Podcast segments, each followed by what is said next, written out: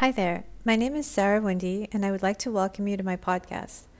I'm an energy healer, mentor, and coach, helping people create more authenticity and intimacy in their lives so as to reach lasting well being and build meaningful, aligned relationships. I will be connecting with people of similar interests in the show and hope you will find lots of value in it. Thanks for listening. In this episode, Michael Loria talks about his journey from the depths of despair to how he came to coaching men, about healing the father wound, about his work forging Excalibur, and all the symbolism around that image taken from the legend of King Arthur. Finally, Michael shares some tips on how to get started on your own journey to reach your goals and step into your power. His tips are also valid for women, by the way. All right. So, uh, welcome, Michael uh, Loria. Thanks for being on the show today. Thanks for the invitation, Zara. I really appreciate it.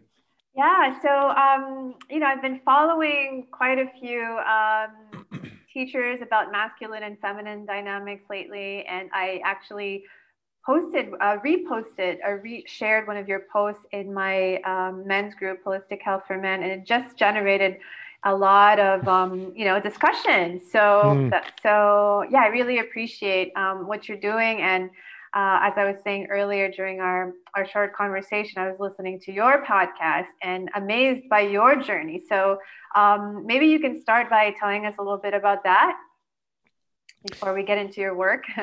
yeah, sure, no worries. So my my journey started like all men really uh, probably at the very be- the, the, very beginning of my journey, I would say would have been around about. Uh, it's easy to say birth, isn't it? But I think when I was first when I was first aware of myself, more a little bit more aware of myself, and and and was exposed to a little bit of perhaps some people might want to call it trauma. That's when I started to really question things, which which was when I was around seven or so. And I remember wow, um, that's early. It's early, but and you know, and trauma is relative depending upon what you've experienced in life. Mm. So, so people may see this as trauma, and other people might go, "Well, that's mild." Yeah. And, but for me, at seven years of age, it had a really big impact. And so, what that was is, I remember coming home from school one day, and I had my report, and I gave it to my mum, and my mum said, "Oh, Michael, that's not good. Wait till your dad gets home." oh my and, god exactly right. Very. and then dad got home and and and I remember he was so he was absolutely so insistent from a very young age that I was good at maths. Right. So he wanted me to be just good at maths and he would sit there we'd sit in the in the in his office at home every night doing maths, right? And it got okay. to a point where I hated maths. Yeah. And because it was just shoved down my throat you know, it was in my consciousness all the time. And so, of course, I just avoided anything to do with maths after a yeah, while. And that's so I definitely a trauma. well, definitely a trauma. Yeah. again, again, relative, right? Relatively yeah, speaking. Yeah. But then I got this report card, this report, and Dad came home and he looked at it and he said, "I'm very disappointed in you, Michael," and um, and he looked at me and he just looked at me with this with this look of contempt, disgust, disgrace, whatever oh you want to call God. it. And in that moment, I felt so small, and I was only seven. Oh. And so from that point on, as I went through my, you know, primary school years and into teenage years, I felt this real deep sense of inadequacy that I just didn't measure up to my father's mm. expectations. And and so you can a boy or a person carries this through with them into all aspects of life. And so, you know, and, and our, our parents didn't know. And, you know, yeah. many parents just didn't know what they were doing. They thought my dad would have thought that he was he was saying that he was disappointed because that would encourage me to be better and do yeah. better in maths. But it had the opposite effect, of yeah. course. And then and then I went through my high school years not doing too well academically um, because I'm the sort of person that I'll do really well in engaging something that I love and that I that I'm passionate about. But if I'm not and it's forced down my throat and I'm forced to do it and I'm told that I have to learn it, I will resist with every fiber of my being. And so that's what I did in my teenage years. And so, of course, I never lived up to my father's lofty expectations of me academically. Well, um, I want to say, um, sorry to interrupt, uh, Michael, but also you were imprinted with this idea that you're not good at math, right? Like you would take yeah. that in as a child. Absolutely. Yeah. Absolutely. Yeah. Yeah, totally. And so, and even now, like I will do maths if I have to, but um, it's not something that I would ever choose to actually engage in. Right. Yeah. And not, not that I, you know, I think I've healed that trauma, but, yeah. but, but really, um, when you start to bring those things into your adult life and they consume you in some way, and, and it wasn't about maths, it was about not measuring up and not yeah. being good enough and not being able to achieve anything much. And then, of course, you go to a Catholic boys' school, and and you're told you'll never amount to anything, you know, right. and and that just adds to that as well. So when I talk about trauma, it's not so much that particular event that was perhaps traumatic. It was the belief that I then developed at seven years of age that I wasn't good enough and right. I wasn't and I wasn't being approved of by my father, right. then translates into other areas of life as well. And I think a lot of boys actually experience this father wound that I call it, yes. where um, you know there's there's been something in their relationship with their father where they haven't felt like they've they've matched their father's expectations of them. Yes. So this is um is this a big part of your process healing the father wound? Well, especially for father, especially for people who have become fathers, because right. of course then they're going to imprint their sons and their daughters. And so this is a big part of the work that I do. It's not directly, we don't directly work on the father wound. We, we work on um, lots of other things, mm. but we certainly do address the father wound because in all of my groups, in all the groups that I run for men, there's always a piece around I didn't ever feel like I was good enough for my father, yeah. or somehow the relationship with my father wasn't as good as connecting, as connective as what I would like it to be. And even now, as an adult, mm, yeah, a lot of these men suffer with that, and of course, they yeah. project all of that onto their children. Yeah, children. Mm. Um, well, I want to say the father piece is is fundamental. I would think for for for a man because that's the primary role model, right? like, um, yeah, it, it really is. I, I actually one of the themes in my I have a men's circle, a monthly men's circle over Zoom, and our first topic was um, rituals into manhood, you know, mm. and or the lack thereof, and how a lot of um, you know uh, more ancient societies would have real rituals where you know the boy has to go whatever in the jungle and survive like survival skills yeah the rites of passage yeah rites of mm. passage and that now mm.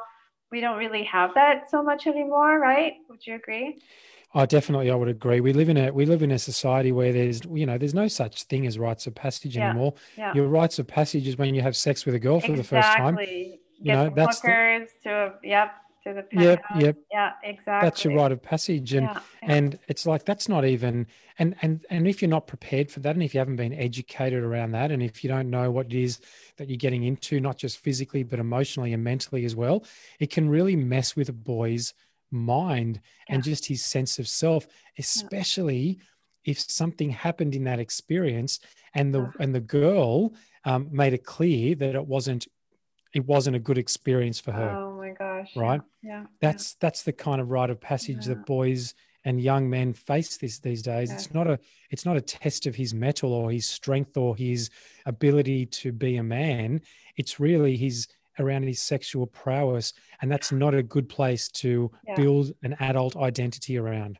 Especially now that addiction to porn is so rampant and yeah, I want to say, yeah, it's like so screwed. Um, okay, I would love to hear about you know forging Excalibur. Um, I I recently or last year I read you know the Mists of Avalon, and actually, Arth- King Arthur's been coming up. Um, that's from the same uh, tradition, right? Mm, it is, yes. Correct Avalon. me if I'm wrong. Yeah, so no, that's been yeah. coming up for me. That actually came up last week when I was doing um, a meditation on Christ consciousness, and um, King Arthur came up for me. So yep, can you yep. t- tell me about that? Where where did you pick that name? You know, obviously it's not a coincidence. It must have some meaning to you.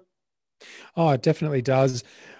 So I've been working with men now for close to 15 years mm. um, in different capacities. I started, and there's, I want to just give you this background so that it contextualizes yes, why I chose this title for the book and my programs. Yeah. So I've been working f- with men for close to 15 years, and I started out just after I got divorced, and you would have heard about this on my first yeah. um, podcast episode mm-hmm. that you said you listened to. So, yeah.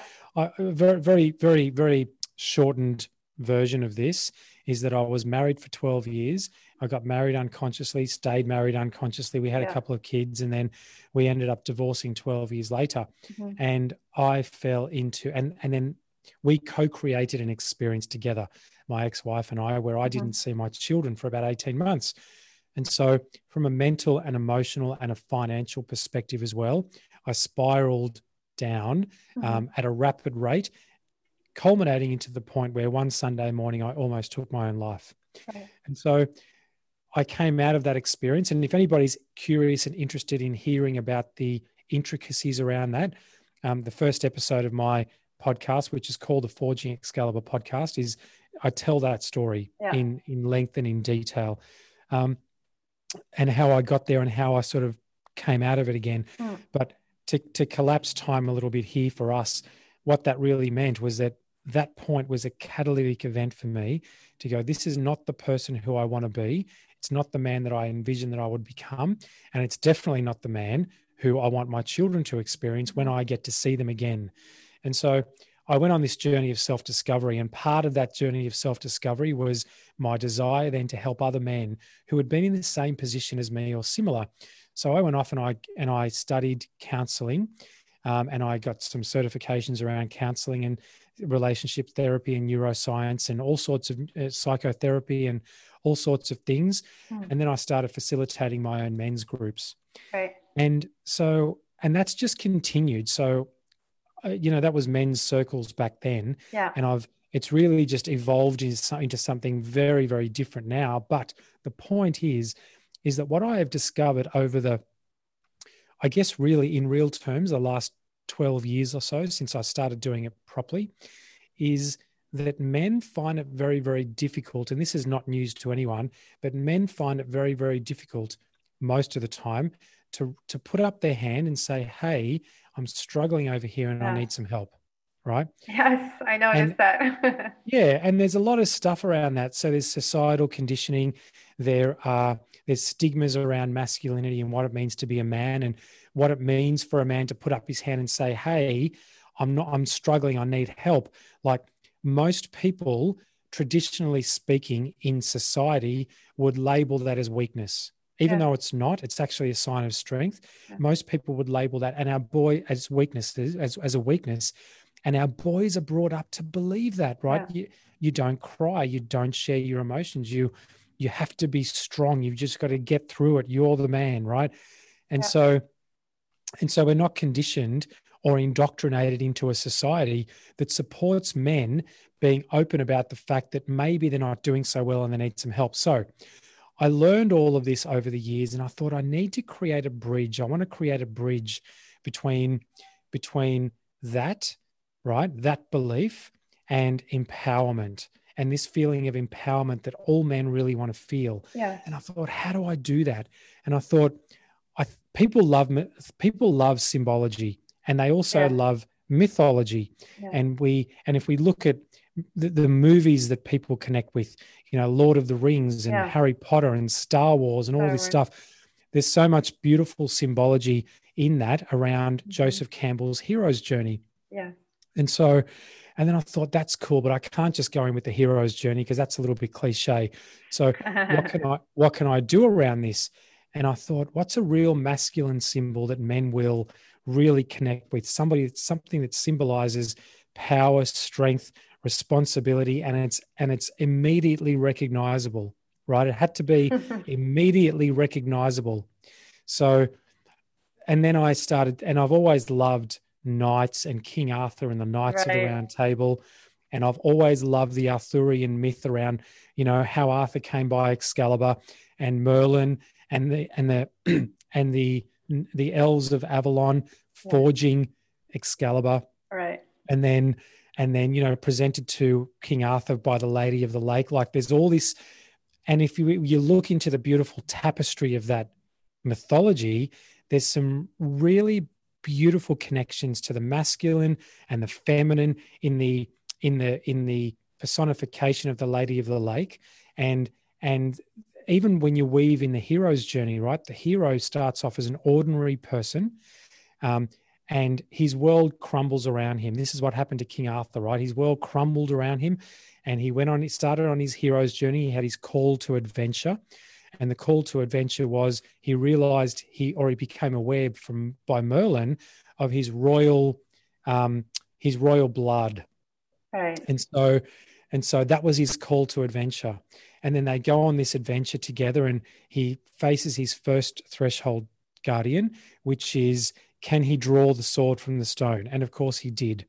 Right. And then that's the sword. If we look really deep into the mythology, that's the sword that gets broken in battle. And it wasn't Excalibur; it was a different sword. And so ah. then, and so then, what happened was Merlin. So then he he he was defeated by his threshold guardian, right? Which is part of the hero's journey, which was he went into battle and he got defeated into battle.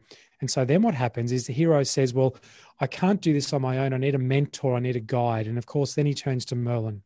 And Merlin becomes his guide and his mentor. And Merlin says, Well, I'm going to get you a sword, right? Yeah. So Merlin went to the Elves of Avalon, the mystical island of Avalon, and then Excalibur was forged in the fires in the depths of Avalon, very similar to the One Ring in Lord of the Rings right. that was forged in the in the depths of Mount Doom, right? Right. And so it's a very it's when you look at all the symbology and how it works into modern cinem- cinema, it's all very similar. Yeah. It's all very similar, but everyone recognizes Excalibur, and as soon as you see Excalibur, you, you it immediately knights King Arthur, Merlin, the Round Table. It all just floods our consciousness, right? So and and it's a real symbol of strength responsibility and power. And i thought that's the bridge. That's the bridge between men Beautiful. going i don't know what to do and oh my god that is so cool. What's that? Right? Yeah. and so yeah. and so when they see the sword and the fire and forging excalibur um, it's a it's a bridge. It's a it's a connection point to them. And of course then when they come into my inner circle they get all the good stuff the shadow work, core values, purpose, um, self image work. Um, you know, we go on our hero's journey. We talk about threshold guardians. We delve deep into the shadow and we do all that real cool, um, deep work around all the stuff that we avoid and procrastinate on and suppress and repress and start to become the version of ourselves um, that we truly know that we can be, but we've never really been able to connect with our limitless potential. Wow. Yeah, that sounds uh, that sounds inspiring.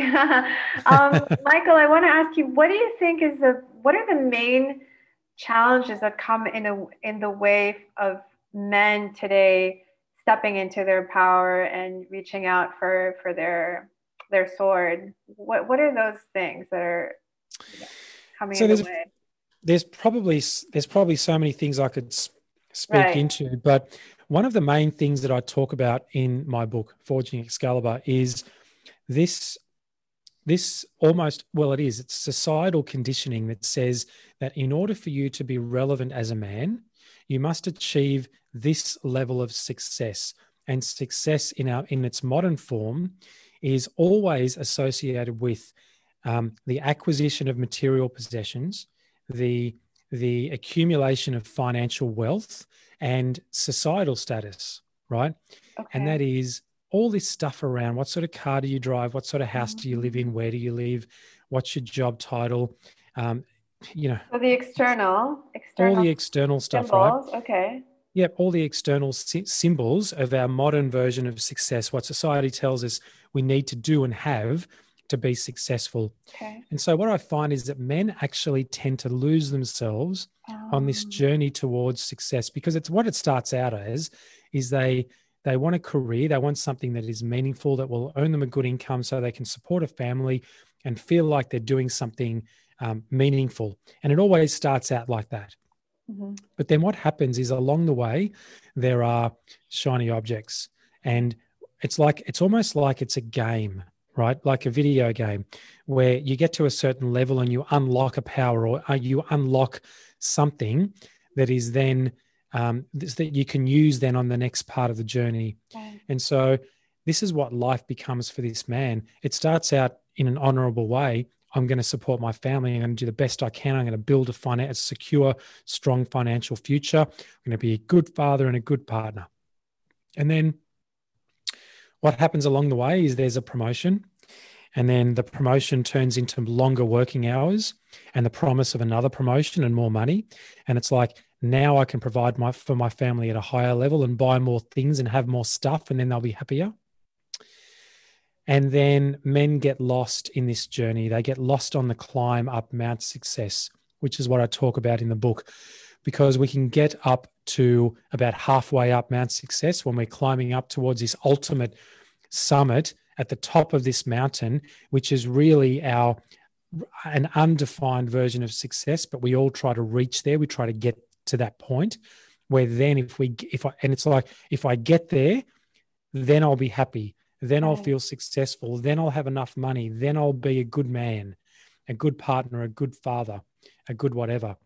And so men go on this journey towards this undefined version of success and they just lose themselves along the way and they and they lose sight of what they truly value which is their family and their relationships and a sense of meaning and purpose in their mm. lives as well the thing that really gets them up in the morning and moves them forward and keeps them motivated towards for in, in life is not their job anymore. It's something else, but they don't know what it is. But they think it's this version of success. And so usually what happens is they get about halfway up this mountain and then the climb becomes a little bit more treacherous. More is required of them. And it requires both hands, you see. Up until this point, they've been able to use one hand and hold their family, which is what they truly value, in the other hand. But now the climb requires more of them. It requires both hands, and they've got to make a choice. And usually, what men do is they make the choice to use both hands to climb the mountain, and they leave their family halfway up the mountain and they let go. Okay. And so then the second half of the mountain becomes a continual journey towards this shiny object at the top, whilst they gradually disconnect from what they truly value. And even if they do get to the top of the mountain and they hold this undefined version of success in their hands, they have no one to share it with because by then um, their partner may have you know their relationship is disconnected with their intimate partner their kids don't want to have anything to do with them because they've been so busy working and earning money and chasing success that they've that they've ruined their relationships and so I think I've forgotten the the question. but, so did I. I, was, okay. I know I was. I know I was moving towards answering it. Remind me of the question again. Actually, well, um, I'm just wondering how do you? So, what is? How do you define success? So, my question was actually, what's coming in the way of men stepping into their own power? Because I see yeah, right. So it's a lot that. of men around me that are. It seems like they're reluctant to to connect to true power, which is for me internal, right? Yeah, absolutely it is. And that's so I was I was on the on the journey towards answering your question. Sometimes I just go on a little bit. No, but, no, it's but, fascinating. Go ahead. but um but so then they get there, right? And they realize that this is not what they were really looking right. for. And then they have a bit of a breakdown yeah. because they usually then lose everything that they've truly valued. And mm-hmm. that's where these men start to go on this journey of inner discovery, inner self discovery, right? And they yeah. begin to connect with themselves and they go, This didn't give me meaning. I thought it would. It doesn't give me purpose. It didn't give me meaning. Is this the, I, the midlife crisis, the proverbial midlife crisis, would you say? It could, it, it could, could, be that. Yeah, okay. that's that that that could happen. And um, a relationship breakdown will also trigger that as well. Yeah. Um, and heart attack, child, stuff like that. Yeah, yeah whatever, whatever, yeah. whatever catalytic whatever event crisis. happens in there. Yeah. Yeah, whatever catalytic event happens in their lives. Yeah. Um, but what I am finding these days is that more men are coming to these awarenesses quicker. Yes. And so yes. and so which is which is really encouraging. So they're getting to that middle, they're getting to that middle point on the climb up Mount Success yeah. and they're making a different choice right, which right, is right. before it's too late. before it's too late, and they're the, they're the men that usually come to me. Yeah. So I'm usually I find the men that are in my circles are who I was about five years ago, yeah. And that was this guy that was at the precipice, right, the halfway up, and it's oh like, oh my gosh, it's like I can see it. It feels like it's within my grasp. However, I don't want to let go of this thing that I truly value the most, which is my connection to the people that I love the most, right? Because I can feel it starting to slip. I can feel it starting to fade away. My partner is saying to me, You're spending an awful lot more time at work now. Um, I want you to know, you know, you're disengaging. The kids are asking where you are. And it's at that point where a lot of men are now starting to pay more attention, whereas they didn't used to.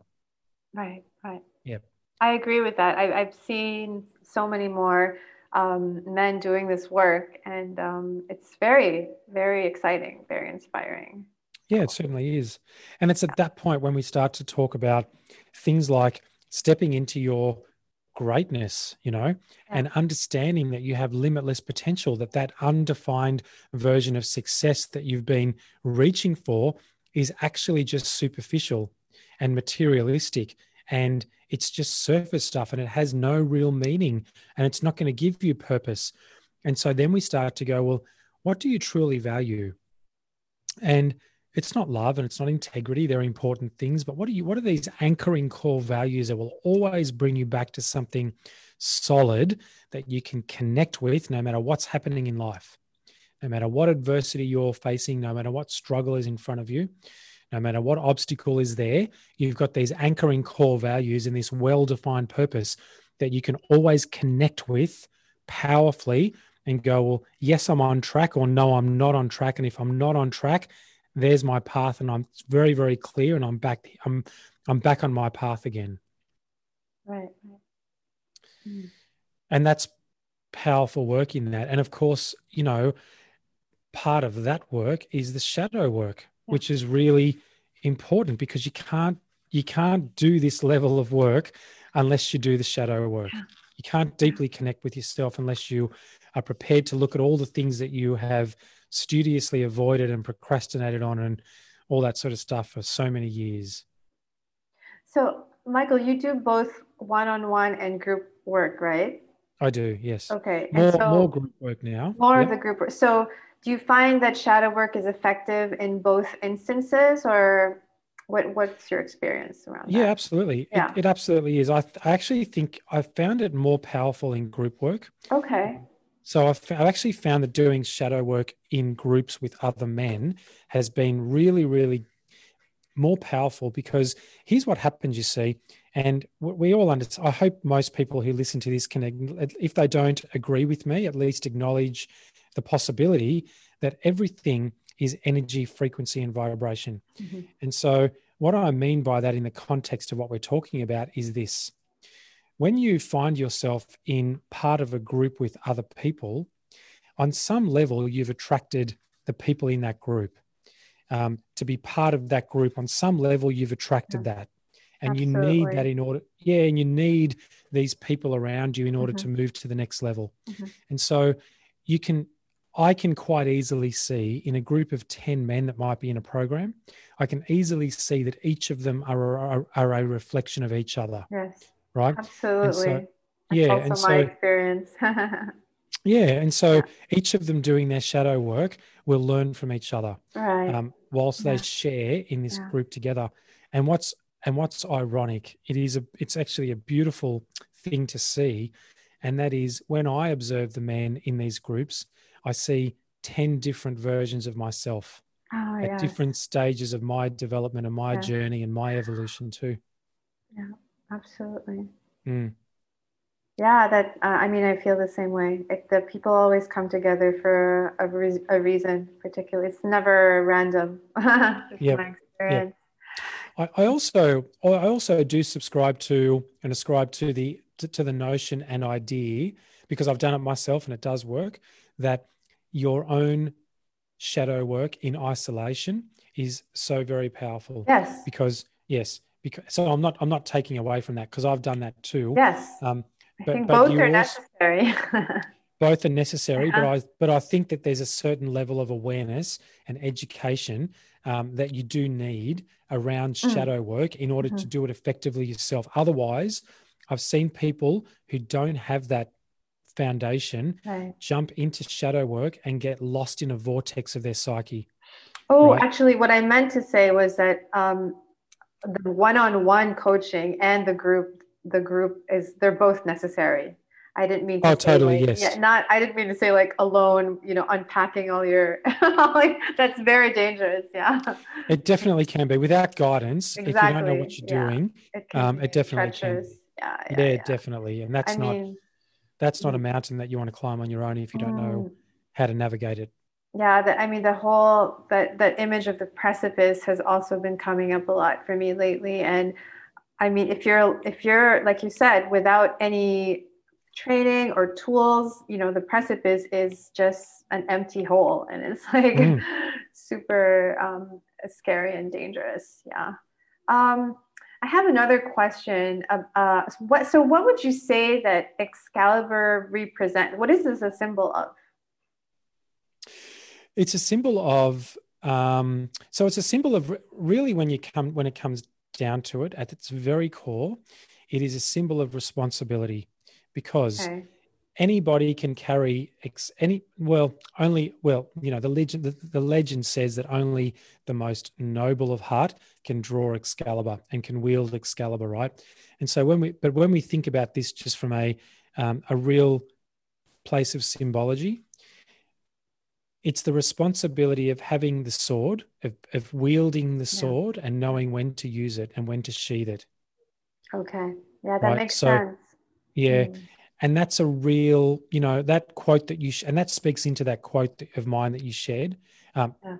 jordan peterson's quote yeah. i'm sorry that you shared on my post which is um, you know a dangerous man um, a good man is a dangerous man who has it under control right? Right, right that's that's really that's really the shortened version of the quote and so this is the same as the man who wields excalibur yes. right um, he he needs he's got so much power to harm yet he chooses not to right, right? and it's a real it's a real exercise in discernment um, and con- self-control yeah. and integration of the shadow to know when to wield excalibur and how to and how forcefully to wield excalibur and when to keep excalibur excalibur sheathed and so this is this is why the men in my programs so i've got a really cool part of my programs so the guys go through the first program, which is eight weeks, and it's called Forging Excalibur Call to Adventure. And then the second program is by invitation only for people who have completed the Call to Adventure, and that's called Forging Excalibur The Hero's Journey. That's a 12 week program. And then at the end of the 12 week program, there's an invitation there for men to come along with me to go to a wilderness retreat for seven days where each man oh, wow. actually forges his own sword his oh, own ceremonial wow. sword, his own Excalibur, right? Because it's not until that point that you should have the responsibility, um, that you should be given the responsibility of of having the option of wielding Excalibur until you've done oh, the work. that's amazing. So so it's not only a symbol. Are you you're also are you a swordsman? Like you... No. no, I'm no no, I'm no swordsman. Okay. Okay. I'm no swordsman. No, I'm not. I'm okay. not. As much as I'd like to say yes to that question. that would be so cool. like people how to, you know, like I'm not a swordsman. No. okay, so they but they do you forge a real sword. Absolutely, absolutely, oh, definitely. So it's yeah, dec- yeah. it's symbolic, it's decorative. It's a decorative, sim- uh, okay. uh, symbolic sword, okay. and, and it's designed to be up in you know, and they get a decorative case, and it sits up on okay, the wall, and it's a oh, and it's a reminder of their journey. so cool you know? to learn how to use that.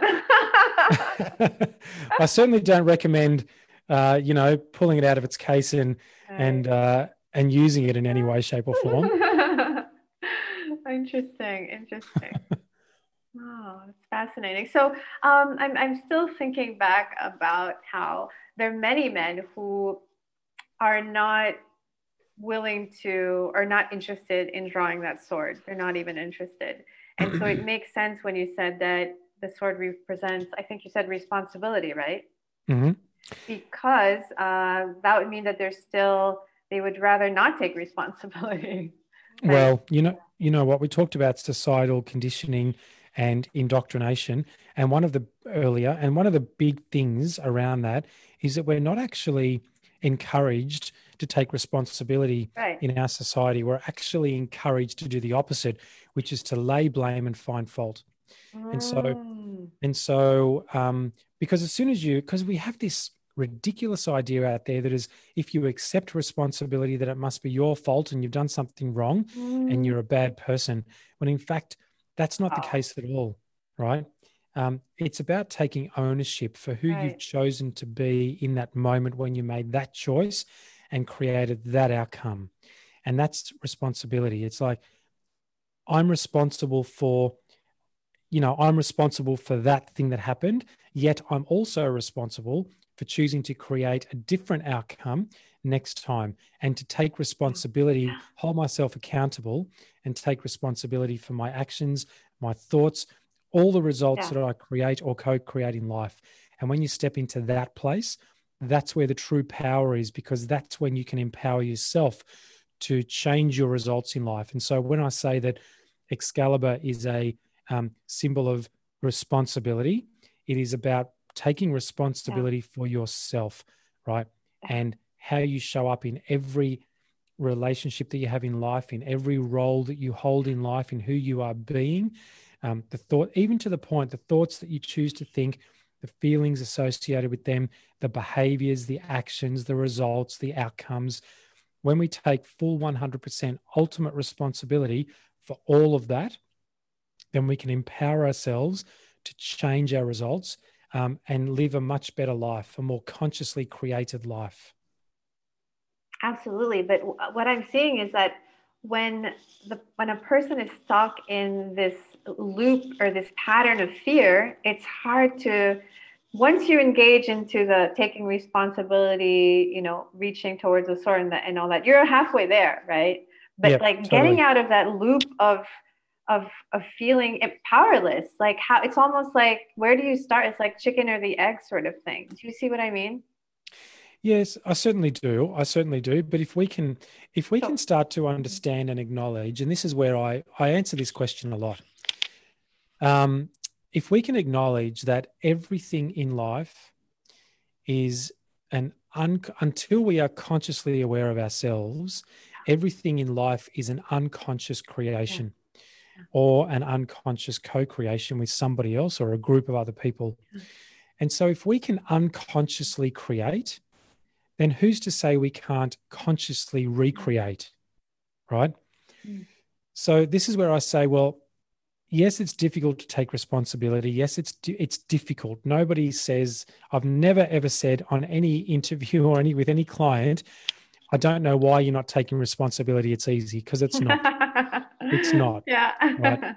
And when we talk about the chicken and the egg, I, I truly believe that this is not necessarily a chicken and the egg thing. It's like this is the genesis. This is the beginning of creating consciously because what you were doing before was creating unconsciously. Right. And so this is a new thing altogether. This is not part part and parcel of the same thing. This is a new thing. You've got to step into the energy of accepting responsibility that up until this point, I have unconsciously created or co created my life. Mm. And so, if I did that unconsciously and now I'm consciously aware of that fact, then I can consciously recreate my life.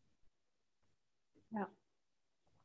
Does that make sense? I mean, absolutely, absolutely. Yeah. I, I, I just feel like sometimes when I see people caught in this the loop of disempowerment and fear, you know, where do you where's the access point where they they realize, wow, I'm actually creating this this hell, you know.